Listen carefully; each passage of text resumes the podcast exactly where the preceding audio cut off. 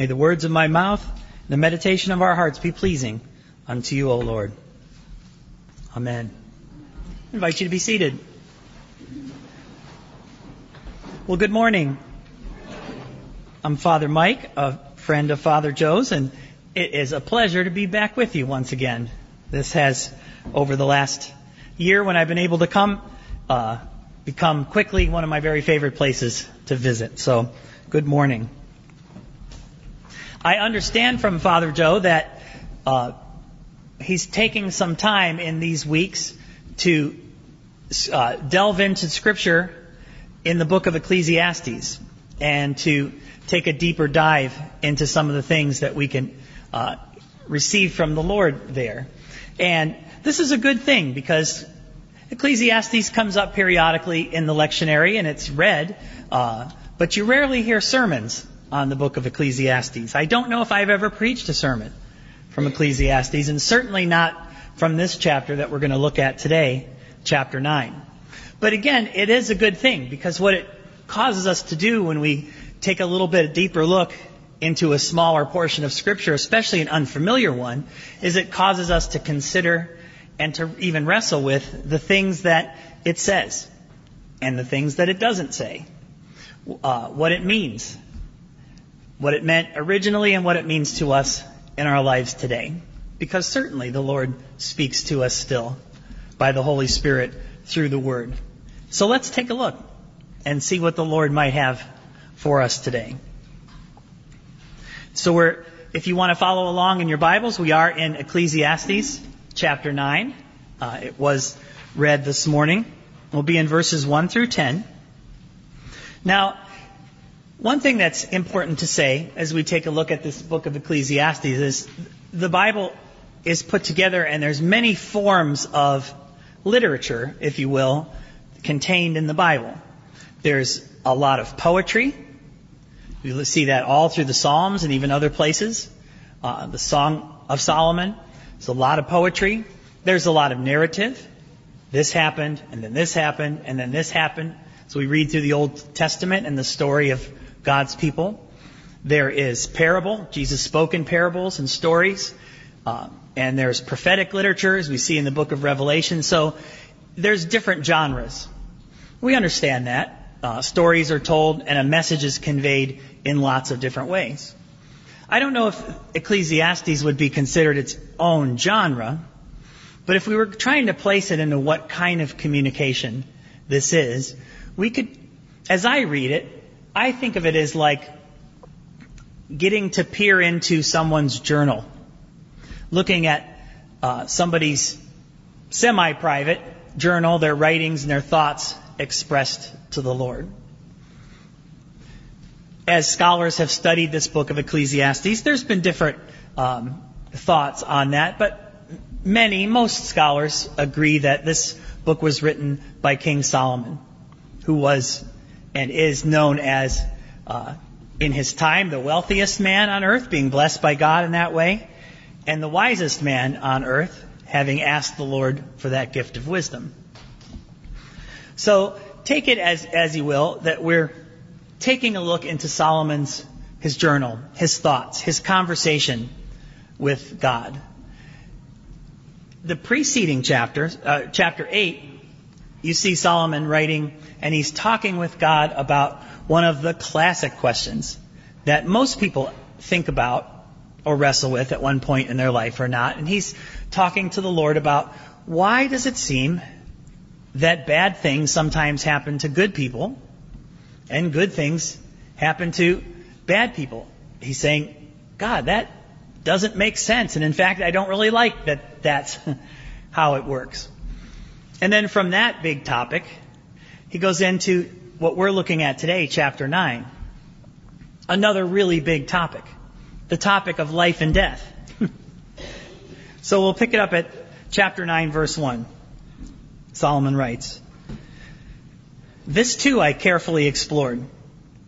Even though the actions of the godly and wise people are in God's hands, no one knows whether God will show them favor. The same destiny ultimately awaits everyone, whether righteous or wicked, good or bad, ceremonially clean or unclean. religious or irreligious. Good people receive the same treatment as sinners, and people who make promises to God are treat, treated the same as people who don't. It seems tragic that everyone under the sun suffers the same fate. That's why people are not more careful to be good. Instead, they choose their own mad course, for they have no hope. There's nothing ahead but death anyway. There is hope only for the living. As they say, it's better to be a live dog than a dead lion. The living at least know that they will die, but the dead know nothing. They have no further reward, nor are they remembered. Whatever they did in their lifetime, loving, hating, envying, is all long gone. They no longer play a part in anything here on earth. We'll pause there. So, do you wonder why there's not that many sermons from Ecclesiastes 9? what we're seeing here is as he's moving on from why do good things happen to bad people and bad things happen to good people, he's taking up another question with the Lord. Solomon's writing, it's this great universal thing. We, we sometimes say you can't escape death and taxes. Well, you can technically escape taxes for a little while if you want to live in a different, more confined place uh, for your latter years. But there is no escaping the ultimate end, our physical death. And Solomon's saying here, it just, he it literally says it doesn't seem right. Why is it that people that live a good life and do good things, they come to the same end as somebody who doesn't care and does whatever they want to do. Go off on as he says, their mad plans. It's a good question. One thing worth pointing out here is that isn't it interesting to see it's like a journal, like we're seeing someone's intimate thoughts and their intimate conversation with God. It encourages me to see this in the scriptures that, let me say it this way, it's okay to talk to God about things that are difficult, about things that we struggle with. I know for myself, sometimes I'll be talking to God and I'll try to talk myself into the answer before I even express all the feelings. Something will be bothering me and I'll be praying and then I'll cut myself short and say, but Lord, I know that you love me. I know that you're good to me. I know that my eternity is secure with you, so I probably shouldn't be complaining about these things. Well, it's not so much complaining, but here we see just a full, bearing his heart conversation with the Lord. Where he's saying, I don't understand these things. Why does it have to be this way? Why does life work this, this way? And there are answers, and there is mystery, because it isn't all fully explained. But what we're seeing is that it's okay even good to lay our hearts out before the Lord, whether it's in a journal, whether it's in our prayers, whether it's in our verbal conversation with the Lord, however we express ourselves. He already knows what we're thinking. He already knows our hearts. We can share our hearts with Him. He might not always answer in the way that we think, but He hears us and would much more want to engage with us on these things rather than have us just ignore him or try, to give ourselves the right Sunday school answer without really having a heart to heart with the Lord. So that's what we're seeing here. This is this message, it's it's nothing that surprises us. Death comes to all. Whether you live a good life or whether you live a bad life, we all have an ending date physically on this earth. There's a couple different ways to respond to this, to that fact. And just as a sidebar, sometimes I, I wonder and I look forward to so much what it will be like in heaven. When there's no more death, no more sickness, no more tears, no more pain. I, can imagine sort of being in heaven and thinking back on our time here on earth and thinking, wasn't that ridiculous? I mean, you go through and there was all these struggles and everyone comes to die at some point and you don't know when that's going to be, that, that was ridiculous. and just such a short part of eternity. But yet an important part of eternity. And the one that we are all in right now in this moment. So there's a couple different ways to re- respond and react to, to this truth. One is to deny it, to avoid it.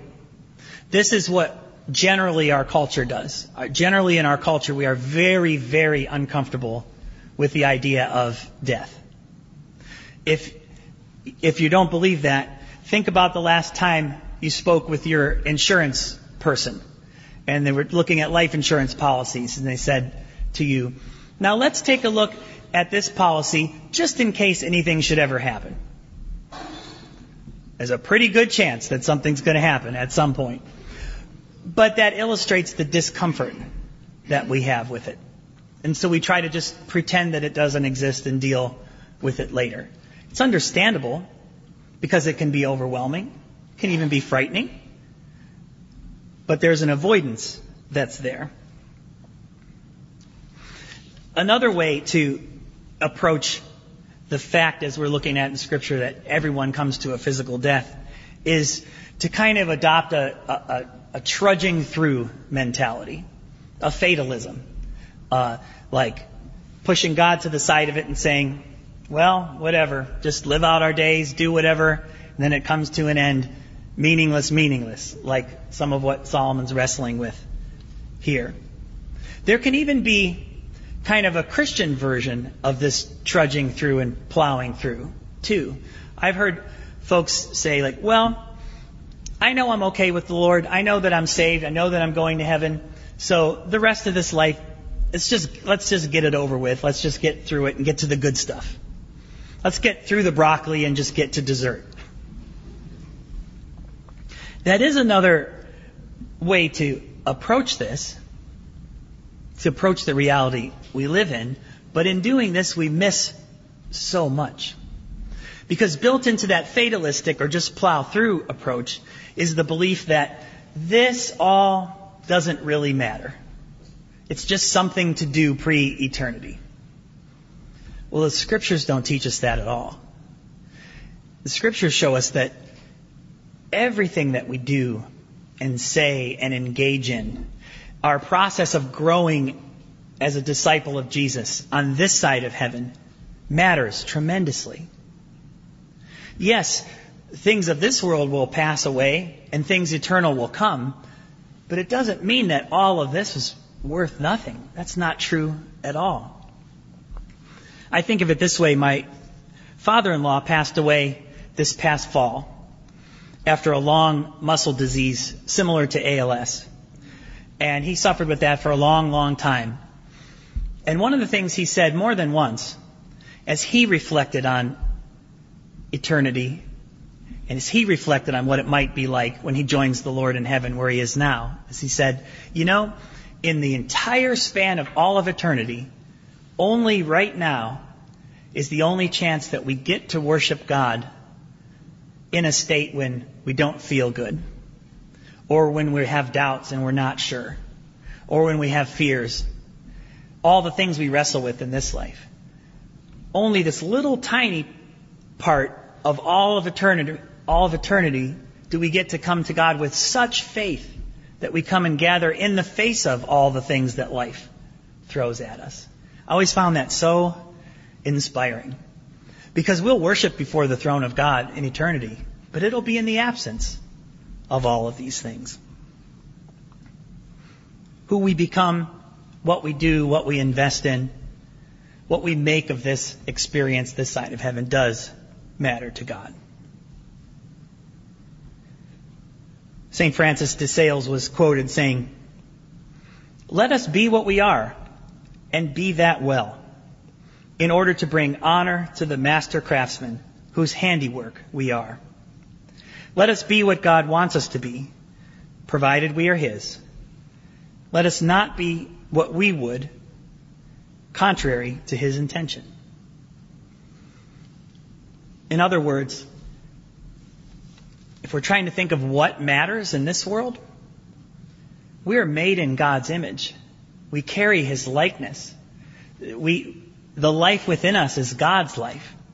And by being all that He's called us to be, and by surrendering our will and walking in God's way and not wandering off in our own, we bring glory to God in this life and in the next. It does matter to God. So avoiding it is avoiding the end of life or thoughts of it is one approach lacking in many ways. Trudging through and just trying to get through and get it over with is another approach lacking in all sorts of ways. But there is another approach, and it's the approach I think that Scripture is pointing us to here. And that approach is in the face of the reality that we'll all come to meet our physical death. In the meantime, live. Live. Receive this gift that the Lord has given us. Let's take a look at, we'll pick back up in Ecclesiastes 9, verse 7. Just these few quick verses now list off some things about living. He writes, So go ahead, in light of what we're talking about, the end of life. Eat your food with joy. Drink your wine with a happy heart, for God approves of this. Wear fine clothes with a splash of cologne. Live happily with the woman you love through all the meaningless days of life that God has given you under the sun. The wife God gives you is your reward for all your earthly toil. Whatever you do, do it well. For when you go to the grave, there'll be no work or planning or knowledge or wisdom. Four things of the essence of life he lists off right here. So in the meantime, live. Enjoy food. Enjoy occasions and celebrations. It speaks of getting dressed up, putting some cologne on, go out. Enjoy yourself. Enjoy the fruits and the benefits, the intimacy of marriage, or for those that aren't married, life giving relationships. God surrounds us with many relationships that give us life, that give us encouragement. And in our work, he says, whatever you do, do it well. Do your work. It matters. There's dignity in that. Now, at first glance, we might think, now come on, is this, is this the old Roman, ancient Roman thing? Eat, drink, and be merry, for tomorrow you shall die? On the surface, it sounds like it could be the same, but it's exactly the opposite.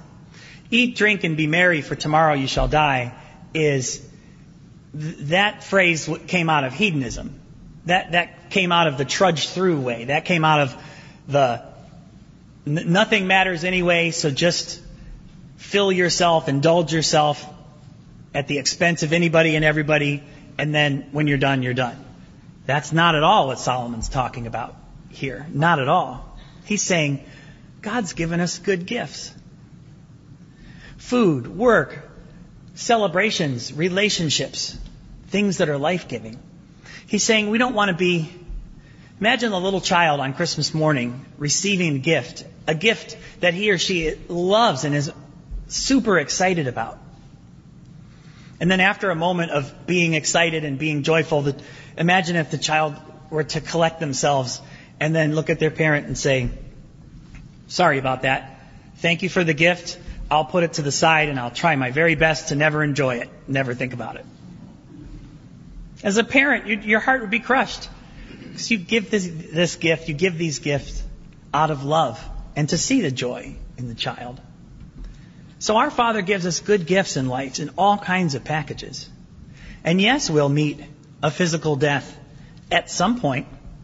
But in the meantime, He wants us to grow in Him, to love Him, to enjoy the gifts He's given us. Not selfishly, but in relationship with Him and with each other. Remember, Jesus said, I have come that they may have life. He says, the enemy came to steal and kill and destroy. Jesus said, I've come that they have life and have it abundantly. And he was speaking about life here and now and life in eternity.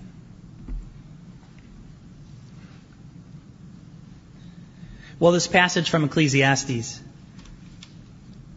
it makes it clear what we already know, what we sometimes don't like to think about, that everyone under the sun someday has their end, their last day.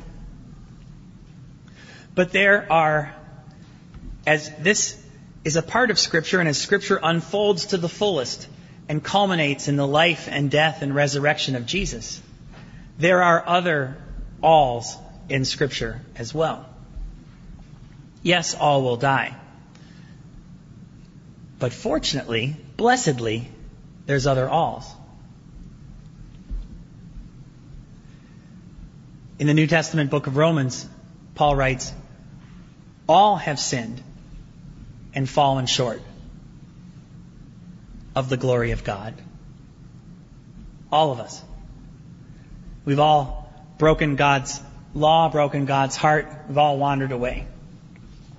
And the wages of those sin, those sins, that sin, is death. If that was the end of the story, what a sad and tragic story that would be. All have sinned. The wages of sin is death. That means all will die. Period.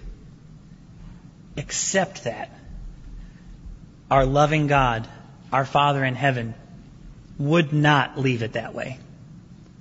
Would not have that be the end of the story. And in fact would go to any length whatsoever for that not to be the end even so much as to send his son Jesus to come and enter into this time and space, little part of eternity, the one with the sin and the sickness and the death, with the pain, with the doubts, with the fears, that one, that Jesus would enter into this with us. And even though he didn't sin, even though he earned no wages of death, that he being sinless and perfect would take upon himself the sum total of all of our sin, sickness, pain, doubt, fear, death. Take it to the cross. Truly and literally die, but have that not be the end of the story. Truly, literally rise from the dead. Think about it. I don't like to think about my last day, whenever that may be. I don't like to think about the sad feelings that I feel for those that I've lost. But what hope and what strength and what encouragement I get from knowing that we have a Savior that robs the grave. We have a Savior that says death is not the end of the story. It could have been, but it isn't.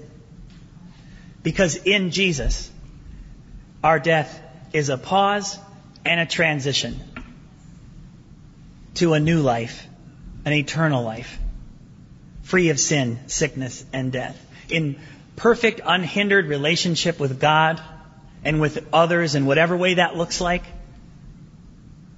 Looking back at this experience, not that it doesn't matter because it does matter, but looking back at it is just a blink, just a little part.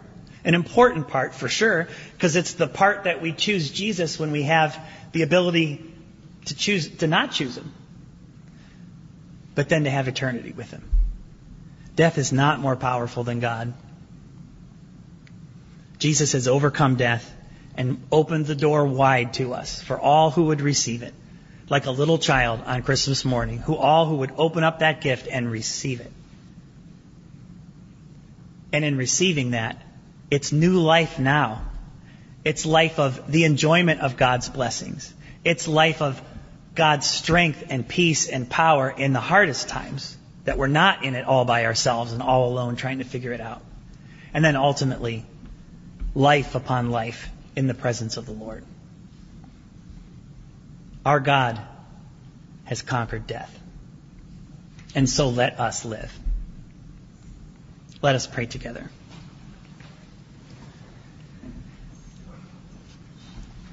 God, as we're gathered here this morning in your house, we come with grateful hearts. We come with our praise. We come with hope, looking to you. Thank you, God, that you are the God of life. Thank you, Jesus, that you have come to bring us abundant life here and now and forever with you. Thank you, Jesus, for saving us from sin and sickness and death, for making a way where there was no way, and for calling us to yourselves, to yourself. We love you, Lord. Draw us close and give us your peace. Jesus, in your good and mighty name we pray. Amen.